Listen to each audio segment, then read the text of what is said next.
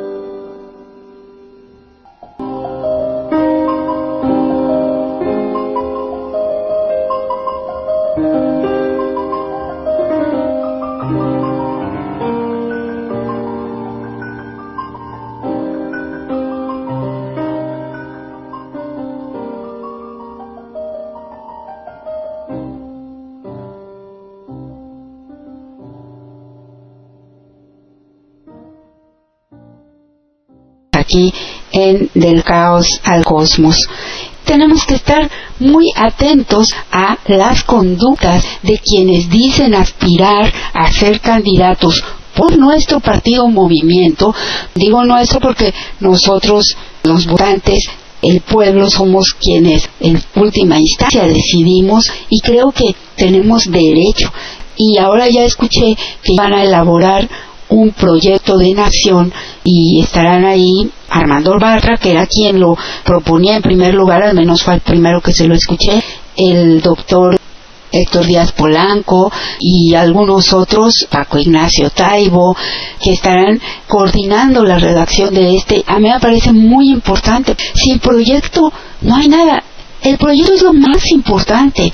si los precandidatos, hacerlos candidatos por Morena, adhieren o no a ese proyecto, eso es lo interesante, porque lo que viene debe ser el reforzar esta cuarta transformación, es continuar un legado político, claro, como dice el propio presidente, una transformación con cambio porque pues no es lo mismo.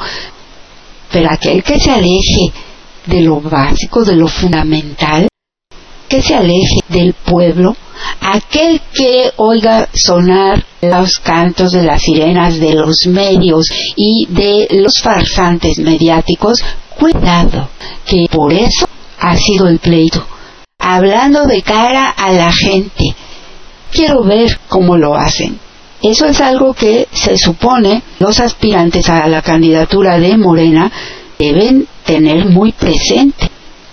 Pero si ahora mismo algunos ya se ve solo saben estar entre cierto círculo de personas, entre ciertos ambientes protegidos, también nosotros ya podemos ir haciéndonos a la idea de que podría esperarnos. Ellos necesitan los votos de el Movimiento de Regeneración Nacional. El PT estuvo a punto de perder su registro.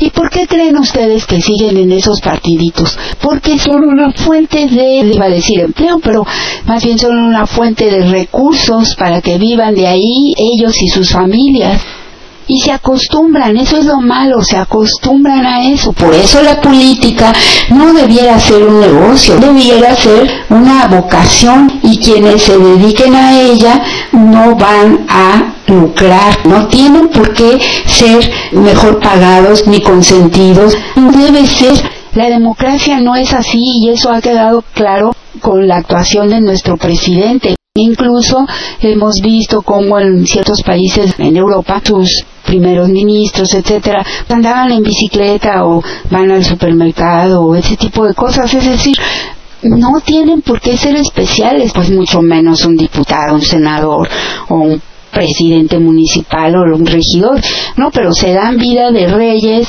y actúan como si lo fueran, pero lo peor no es eso, lo peor es que la gente acepta ese trato de súbdito. Ellos son solo servidores públicos merecen el mismo respeto que merece cualquier otra persona que desempeñe bien cualquier otro trabajo. Bien, porque si no lo hacen bien, mejor que se vayan.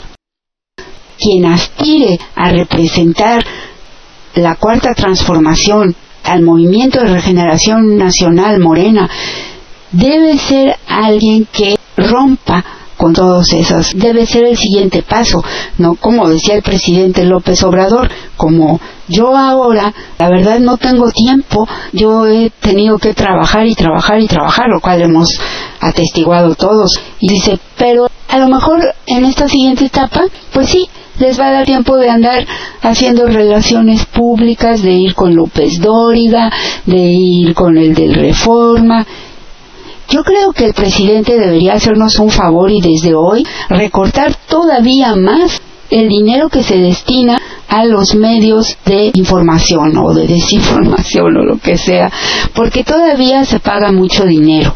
Se recortó muchísimo. De todas formas es mucho y además está repartido nada más en ciertas publicaciones. Aquí debería de haber una reforma importante y ojalá y quedara incluso legislada y no al arbitrio de quien llegue porque ya vimos que son muy dados a servirse con la cuchara grande y que les gusta el reflector y que van con López Dóriga y que les gusta que los entrevisten y hablen bien de ellos y no permitírselos.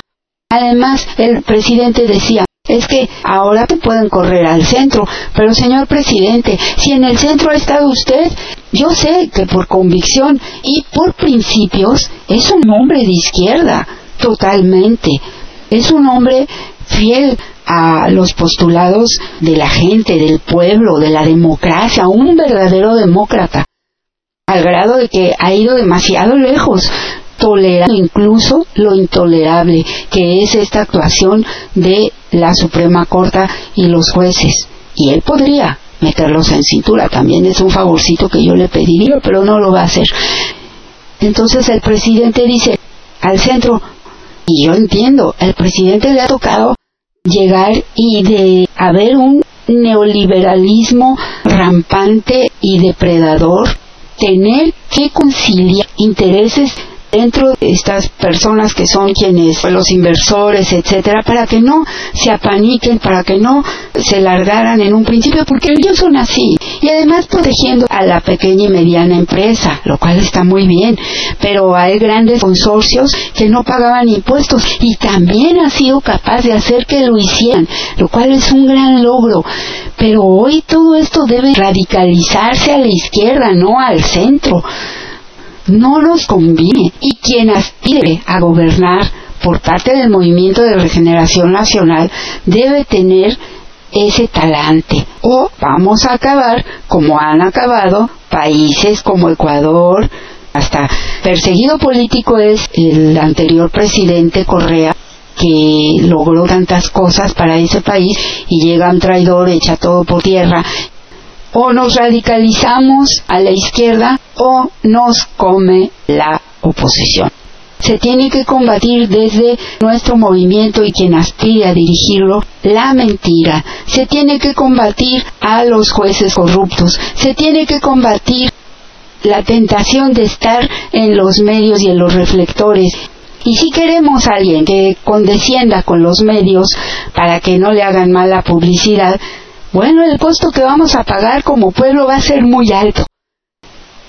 Nuestro movimiento y lo que nos espera no es sencillo, pero si queremos consolidar todo el trabajo en el que el presidente López Obrador ha dejado alma, vida y corazón realmente cuaje por el bien de todos, no podemos echarlo todo a la suerte o estar esperando por una simpatía de la pura tripa hacia una u otra aspirante, porque al final de cuentas a ellos realmente les importa observar de cerca de quienes se están rodeando, quiénes serían sus colaboradores, si adherirían o no este proyecto de nación.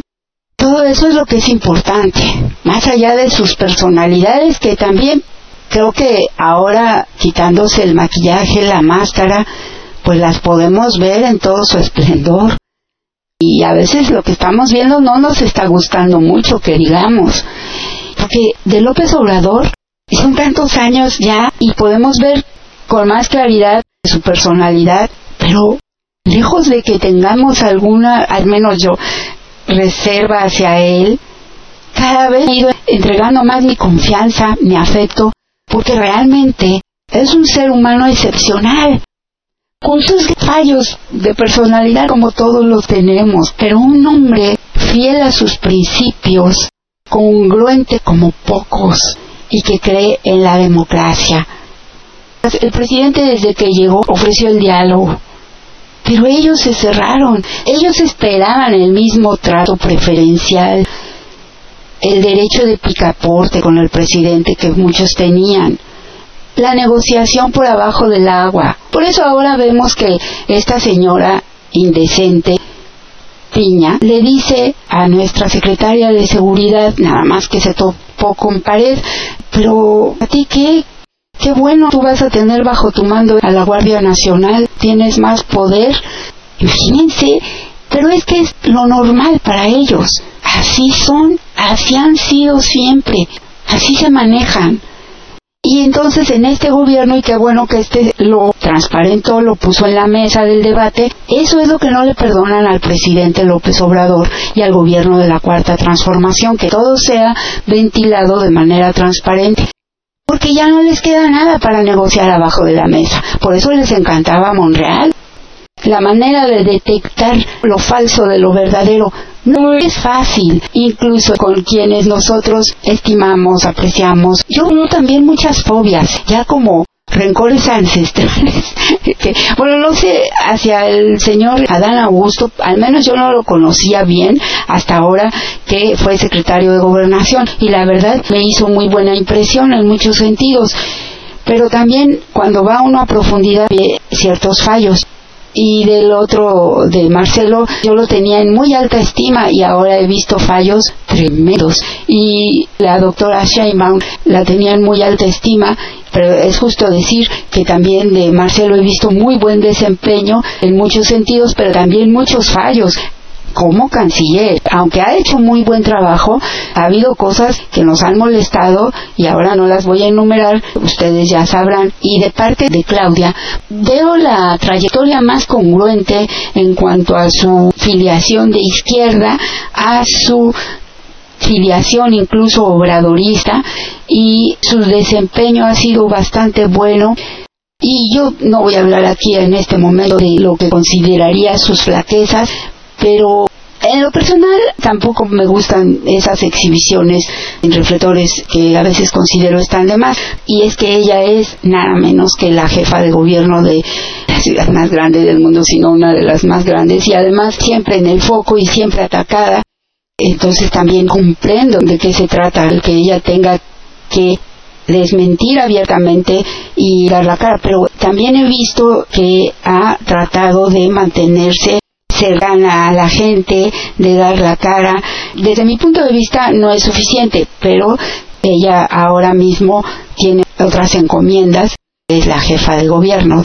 También si hay una preferencia por parte de nosotros que apoyamos el movimiento de regeneración nacional y la cuarta transformación y que la inmensa mayoría de nosotros hemos sido obradoristas porque no nos hagamos los votos los ha traído siempre López Obrador. En esta ocasión no será así y por eso es muy importante, por eso el presidente nos está dando pautas. Y entonces les digo a los camaradas que sienten inclinación por alguien que no está dentro de Morena, pero que tiene aspiraciones legítimas o no, no sé, a ser candidato. En este caso, también vean la trayectoria, también vean las características que ha realizado más allá de los desplantes, de las defensas de palabra, porque lo más importante son los hechos.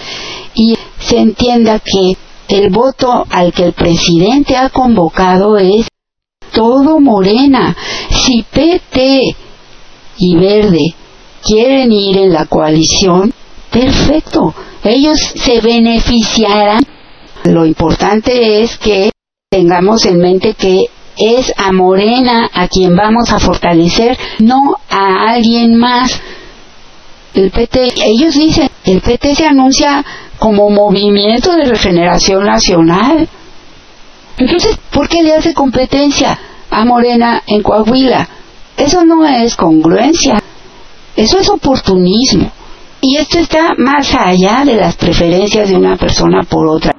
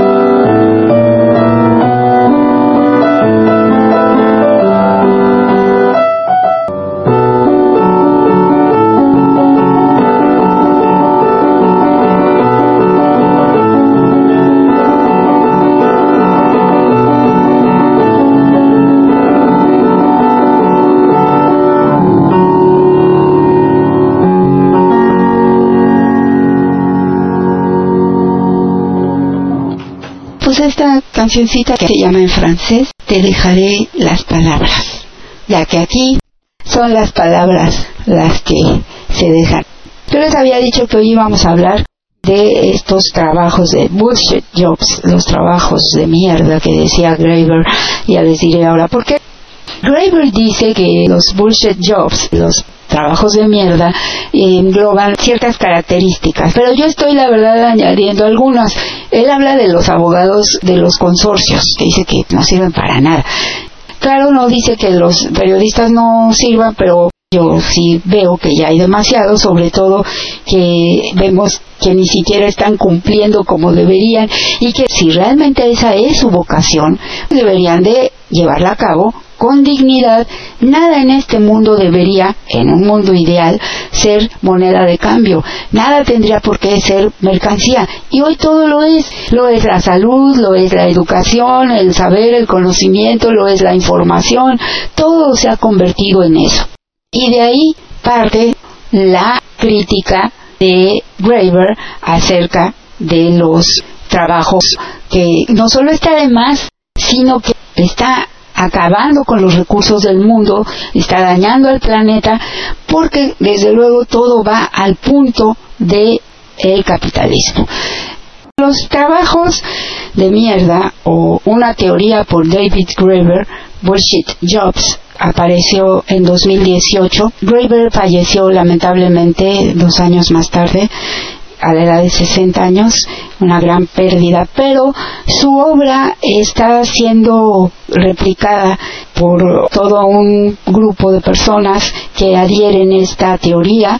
Graeber era un antropólogo social de Harvard, evidentemente de izquierda, anarquista, más que socialista, él mantenía la visión anarquista del mundo. Acuérdense que el anarquismo nada que ver con el desorden. ¿eh? Estamos hablando aquí del anarquismo de Bakunin, por ejemplo, para que no nos vayamos a malentender.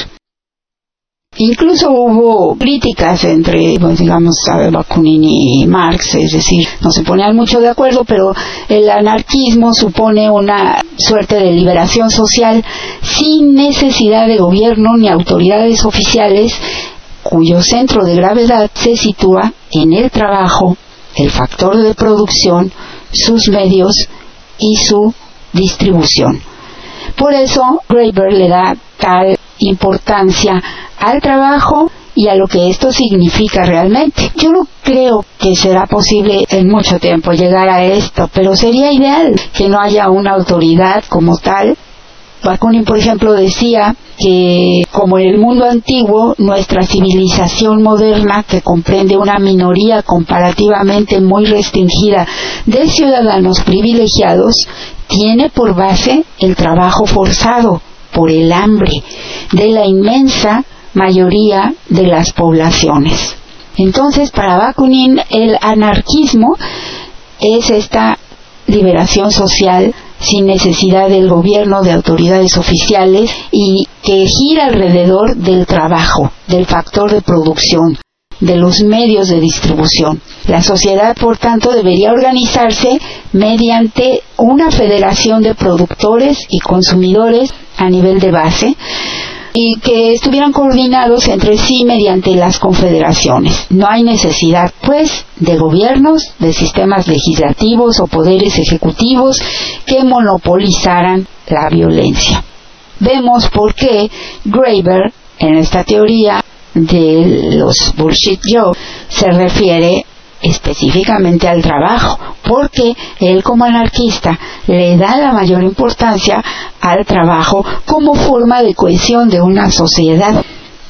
No obstante, la visión de Graeber es mucho más, digamos, moderna, mucho más actual, porque ya toma en cuenta el mundo como cambió, como jamás lo vieron venir muchos, entre ellos Bakunin de seguro, aunque sí hubo grandes visionarios como el propio Marx, pero vamos a hablar de gente como Guy Debord o como Baudrillard, de quien les hablé poquito la semana anterior y de quienes he hablado a lo largo de ciertos programas, pero sin que todavía existiera este mundo globalizado y estas redes sociales, lo vieron venir. Lo vio venir también Marcuse, antes de que esto ocurriera.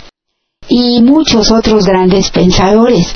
Pero en esta actual sociedad, Graeber por eso toma en cuenta como, si bien Marcuse decía, llegará el momento en que las horas de trabajo disminuyan porque la riqueza será mucha, pero también decíamos, sí, es mucha, pero repartida en el 1% de la humanidad. Esto Graeber lo nota y lo dice y sabe que se está forzando a la gente a seguir trabajando de más y a seguir produciendo para enriquecer unas cuantas manos, con esto seguir saqueando los recursos de la Tierra, del planeta, seguir contaminando, seguir contribuyendo al cambio climático, seguirse además empobreciendo a pesar de trabajar tantas horas, seguir cobrando menos por lo que se hace y seguir teniendo menos tiempo para el ocio que puede usar, ya sea para simplemente descansar, para leer, para contemplar la naturaleza. No puede el ser humano a la fecha llegar a ese nivel. ¿Por qué? Y entonces una de las teorías es esta de Graeber, en la que dice es que hay trabajos de mierda en una era en la que algunas empresas tienen más capital del que pueden gestionar, del que pueden realmente administrar. Aproximadamente dos de cada cinco personas están atrapadas en un trabajo sin utilidad real. Y estos trabajadores incluso tienen daños psicológicos como resultado. ¿Creerían ustedes que esto no es importante? Yo creo que sí. ¿Vieron el video en la mañana de aquel tipo que presentó el presidente López Obrador, que parece que circula en redes, de un tipo que está muy enojado. Yo no alcanzo a distinguir bien qué es lo que grita. Y luego alguien dijo ahí que parece que él olvidó su pasaporte o no lo encontraba o algo pasó. Y entonces estaba enfurecido. Pero él empezó a despotricar en contra de la 4T. Eso sí oí que gritaba y muy enojado. El presidente López Obrador lo presenta en el contexto de cómo no es el único, sino que hay mucha gente así que tiene muy exacerbado el coraje. Pero vamos a ver también de dónde proviene esto. Es solamente de todas estas patrañas que todos los días la prensa saca y los medios de comunicación en contra de la 4T. Hay también un factor personal en la gente que está muy histerizada, muy neurotizada y a qué se deberá. Tenemos que buscar en todo porque esta persona puede tener un trabajo incluso no mal pagado, pero que no sirva para nada. Y debe de haber una especie de frustración en algunas personas por tener que realizar este tipo de trabajos que no les da ninguna satisfacción personal, intelectual, moral y que sin embargo tienen que hacer y que justifican cuando dicen, ah, es que gano tanto. Ah, qué bien, nada más que es frustrante porque saben perfectamente y Graeber recoge testimonios de muchos así que lo que hacen carece absolutamente de trascendencia. O sea, si no lo hicieran sería lo mismo. Pero peor aún porque todas estas personas que van a una oficina, llegan cierto horario, están consumiendo recursos, están utilizando una vía de transporte que está también gastando dinero en ello y está contaminando. En fin, estamos viendo que es algo absolutamente ilógico, absurdo, pero como decía el, el clásico, nadie hace nada porque parece que la gente asume que esta es la única forma de vivir, mientras nos estamos dando cuenta, yo lo veo todos los días, cuando veo aquí en donde vivo que hay pues es el desierto, pero sin embargo se han construido ciudades, poblaciones en un desierto y se requiere mucha agua y hay 340 campos de golf en un desierto. Es absurdo. Y además vemos terrenos baldíos ¿Cómo los van a llenar? No pueden sembrar. Entonces, ¿qué van a hacer? Ah, van a hacer más casas, que van a necesitar más agua. Y van a traer también más oficinas, con más bullshit jobs, si eso es necesario. Entonces vemos que tenemos algo sobre lo cual Graeber llama la atención y que a mí me parece digno de ser tomado en cuenta porque la reflexión nos debe de llevar más allá, nos debe de llevar al punto de cuestionar el sistema completo.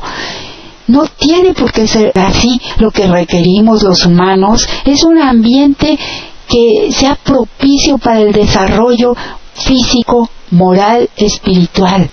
Bueno, estoy saltándome. Digo, eso es lo que yo pienso al final de las cuentas. Pero entonces Graeber dice, la gente ha estado diciendo durante años que la tecnología, los avances en automatización y robótica harán que innumerables trabajos queden obsoletos. No pensaríamos que causaría una gran disminución en el empleo, eso es lo que pensaríamos, que esto iba a hacer que hubiera menos gente empleada debido a esta automatización.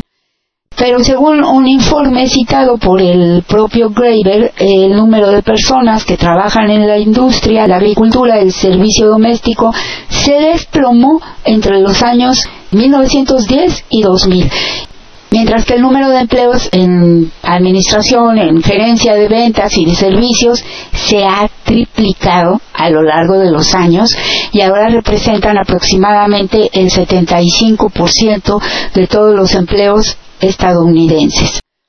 Él cifra su campo de atención en la sociedad norteamericana, pero también lo hace más adelante en sociedades europeas. Esto lo podemos extender a todos porque se trata de un problema en el ámbito del capitalismo. Y al considerar que nuestras mejores horas, nuestro mejor tiempo lo pasamos trabajando, ¿por qué parece que ese tiempo lo dedicamos a redactar informes que nunca se leen, a asistir a reuniones que conducen a más reuniones, ante estos datos, el autor plantea la tesis y algunas pruebas de que un gran porcentaje de los trabajos que se están creando son muchas veces inútiles.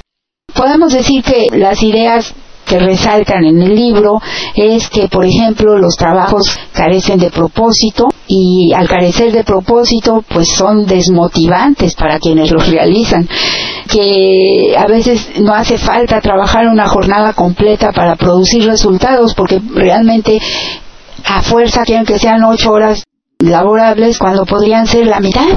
¿Te acuerdas ahora que en México se estaba pretendiendo que la semana fuera de solo 40 horas porque todavía hay gente que trabaja los sábados en México y pusieron el grito en el cielo, no, ¿cómo?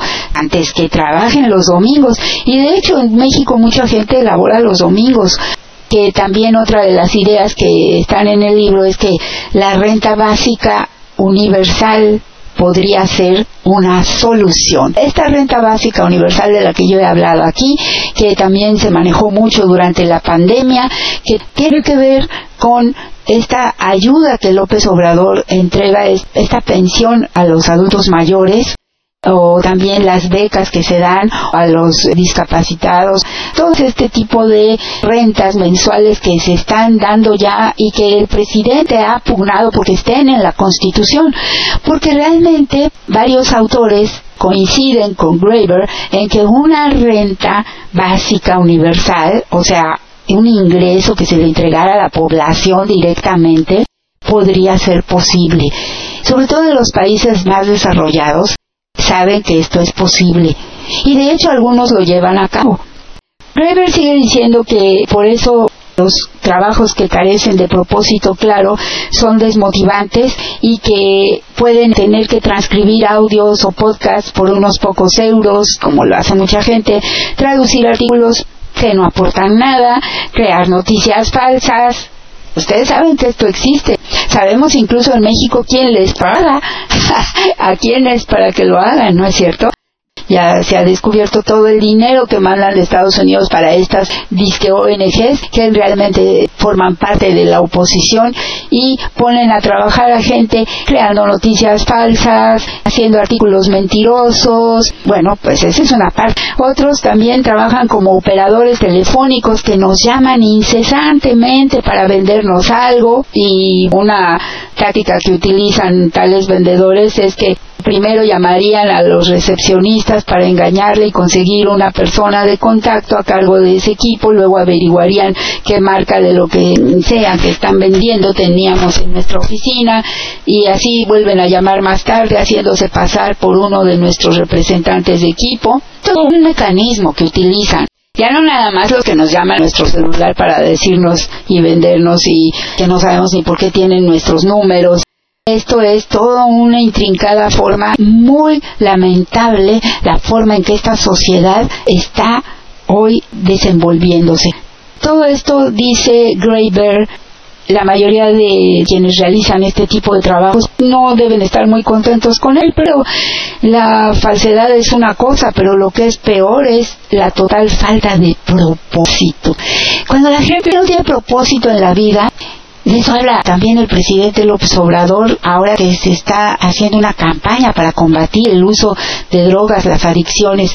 Cuando hay falta de propósito en la vida, la gente busca evadirse.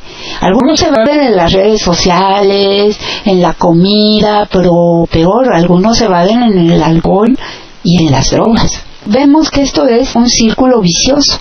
Y según una encuesta que saca en su libro Graeber, una cuarta parte de los estadounidenses cree que sus trabajos no tienen sentido. Y puede parecer que esto no es importante, pero sin tener una meta u objetivo, la gente se siente muerta en vida. También otra de las ideas principales del libro es que no hace falta realmente trabajar una jornada completa para producir resultados. Las leyes actualmente, estas leyes que rigen los principios económicos básicos, según ellas, los trabajos de mierda ni siquiera deberían existir. Podríamos pensar que estos trabajos se concentran en los gobiernos debido a que el flujo de dinero que permiten no depende de que hagan algo concreto. Entonces, este tipo de trabajos no hay formas de aprenderlas a corto plazo, sino que simplemente lo que hacen es rentable. Les produce un dinero inmediato o flujo de cash, como le llaman acá, flujo de efectivo. Esto lleva a que muchas veces ni se optimizan los procesos y para evitar tomar una decisión simplemente se opta por contratar a más gente y alguien podría pensar que fuera más lógico que este tipo de trabajos hubiesen en el sector público, pero también sucede en el sector privado. La causa de todo esto, según Graeber, es un fuerte sesgo cultural y político en el trabajo cuando se trata de empleo. Los políticos exigen que se creen más puestos de trabajo y esto lleva a que a veces se ofrezcan ayudas a nivel de impuestos y lleva a que ciertas empresas estén dispuestas a contratar más gente solo porque les beneficia a nivel de impuestos. ¿Se dan cuenta de la trampa? Contratan más gente porque al final de cuentas van a recibir un beneficio del Estado en cuestión de impuestos. Pero entonces, ¿qué hacen? Están creando empleos que no sirven para nada. Y aquí Graeber hace relatos casuísticos, digamos, de gente que se dedica a estos trabajos, de su frustración, de todo lo que les ocurre a nivel psicológico, a nivel social, entonces él habla de una renta básica universal como posible solución que es proporcionar a los adultos, independientemente de la situación financiera que tengan, un ingreso para cubrir sus costos de vida básicos y cómo financiarlos pues con ingresos provenientes de los impuestos como todos los grandes visionarios, como todas las grandes ideas, toma su tiempo que realmente tomen forma y es necesario que la gente para empezar, vaya tomando conciencia de ello, que vayamos entendiendo que hay cosas que no tienen por qué ser así, que son cuestionables y que ni siquiera nos las hemos cuestionado. Lo que es más, piensan, ¿cómo quieres dejar de trabajar? Sabes que eres un flojonazo.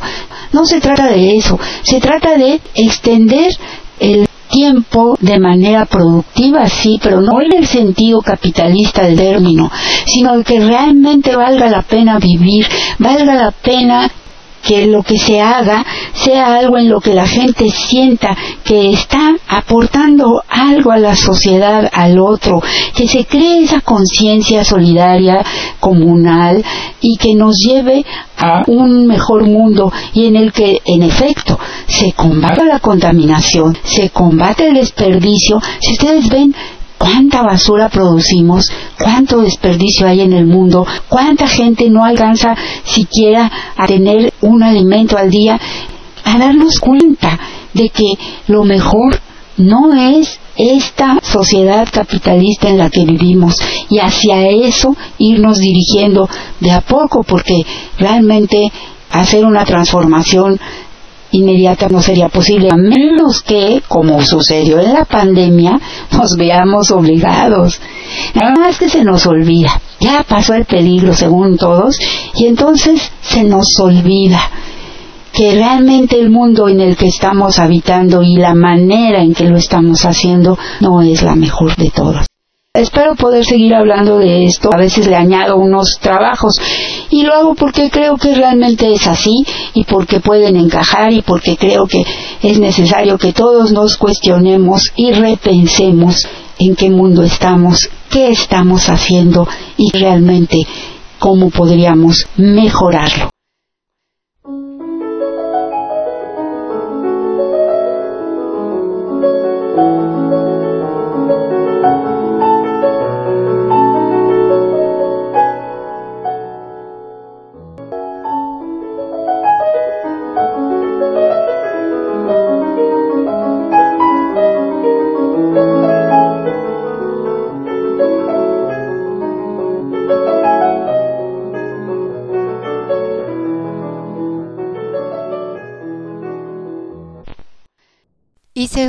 Resumen de este libro y lo publiqué como un artículo en mi blog hazardevi.blogspot pero lo grabé y quise ponerlo aquí para que quede como un resumen de lo que hasta ahora hablé. Espero les sea de utilidad para comprender un poco mejor esta teoría de David Graeber. David Graeber llamó bullshit jobs, trabajos de mierda, a los muchos trabajos inútiles que según su propia investigación existen y consignó su esencia perniciosa en un extenso trabajo póstumo del mismo nombre. A todo aquel que preferiría estar haciendo algo útil, dedica el también activista social Graeber su trabajo. No son propiamente inútiles desde ciertos puntos de vista, por eso creo que su designación como bullshit jobs sería lo más cercano al sentido que el antropólogo norteamericano les confiere. Hace una distinción clara entre un trabajo basura y uno de mierda, al separar al trabajo falto de sentido del mal pagado y muy poco valorado. Trabajos imprescindibles como la recolección de basura y otros que aportan gran servicio a la comunidad no son, por ello, para Graeber, bullshit jobs. Su libro partió de una pregunta hecha por Graeber. ¿Su trabajo tiene algún sentido para la sociedad? Era la pregunta que él hacía.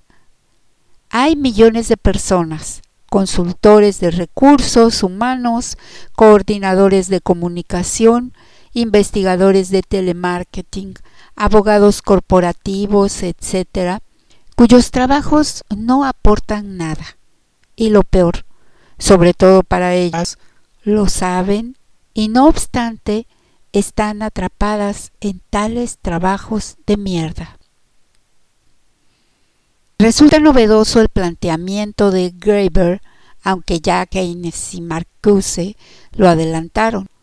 Muchas de las tareas que se realizan en una economía de esclavos asalariados son una forma de empleo tan carente de sentido, tan innecesaria o perniciosa, que ni el propio trabajador puede justificar su existencia, pero se obliga a fingir que no es así porque admitirlo sería más devastador. Además, necesita el dinero.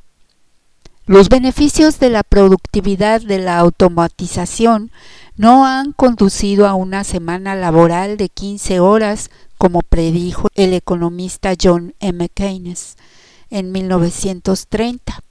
Por su parte, en 1967, el sociólogo Herbert Marcuse dijo en una conferencia en la Universidad Libre de Berlín titulada El final de la utopía, que había llegado el momento en el que era posible crear una sociedad libre, ya que el desarrollo de las fuerzas productivas, el imparable avance de la automatización, permitían por primera vez erradicar el hambre y la miseria del mundo y acabarían con el trabajo alienado para dar paso a uno creativo y gozoso, a una convergencia de trabajo y juego u ocio. Por cierto, una parte de esto se ha hecho realidad y sí ha habido una multiplicación de las ganancias, pero para el 1% de la población mundial. Entre otras cosas, también la no reducción de la jornada laboral se debe a que el neoliberalismo trajo consigo el consumismo y así mucha gente, clase media sobre todo, opta por trabajar aún más con el fin de satisfacer su deseo de consumo.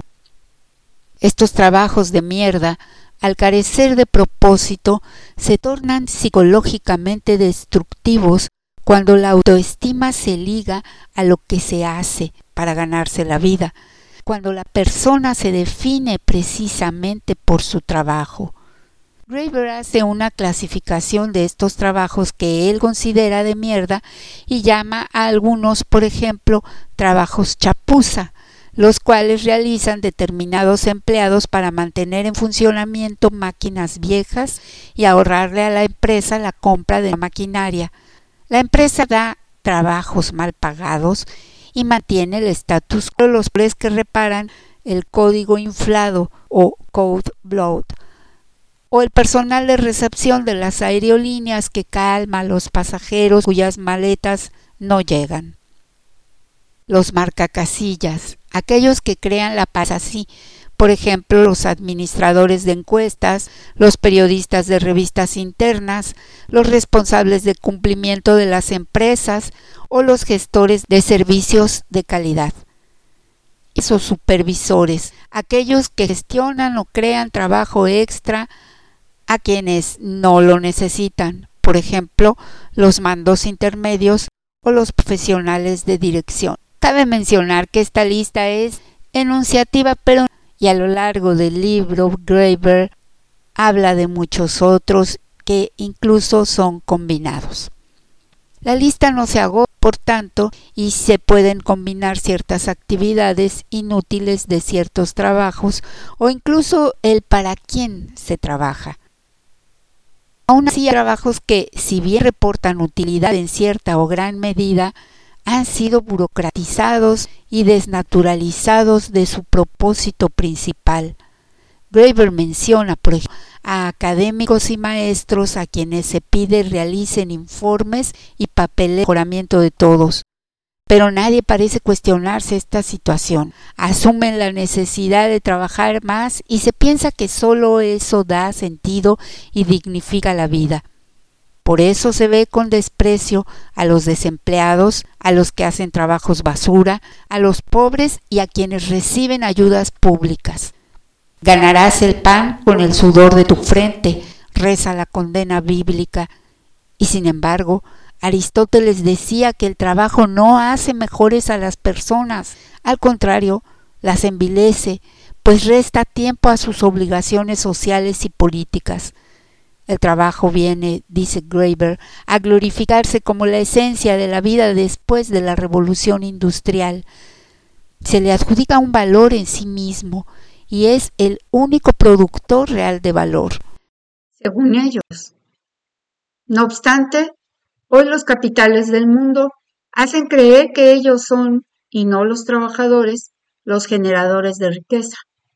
el trabajo como fin en sí mismo, valorarse con base en lo mucho que se trabaja y sufrir por y en el trabajo para merecer vivir. La parte fundamental de la obra de Graeber, a mi parecer, es su sentido ético político. Las jornadas de trabajo pueden y deben ser reducidas. Los trabajos inútiles contribuyen en gran medida al desperdicio de recursos e incluso avivan el problema de la contaminación ambiental. El ser humano está capacitado para realizar tareas creativas y tiene derecho al ocio. Mantener a todo mundo sumergido en trabajos inútiles y sin tiempo para explayarse, ensanchar sus horizontes personales, es la trampa social que los políticos, empresarios y gobiernos abusivos utilizan para sojuzgar al pueblo e impedir su despertar. Les agradezco mucho su atención el día de hoy, a Del Caos al Cosmos, hasta la victoria, siempre.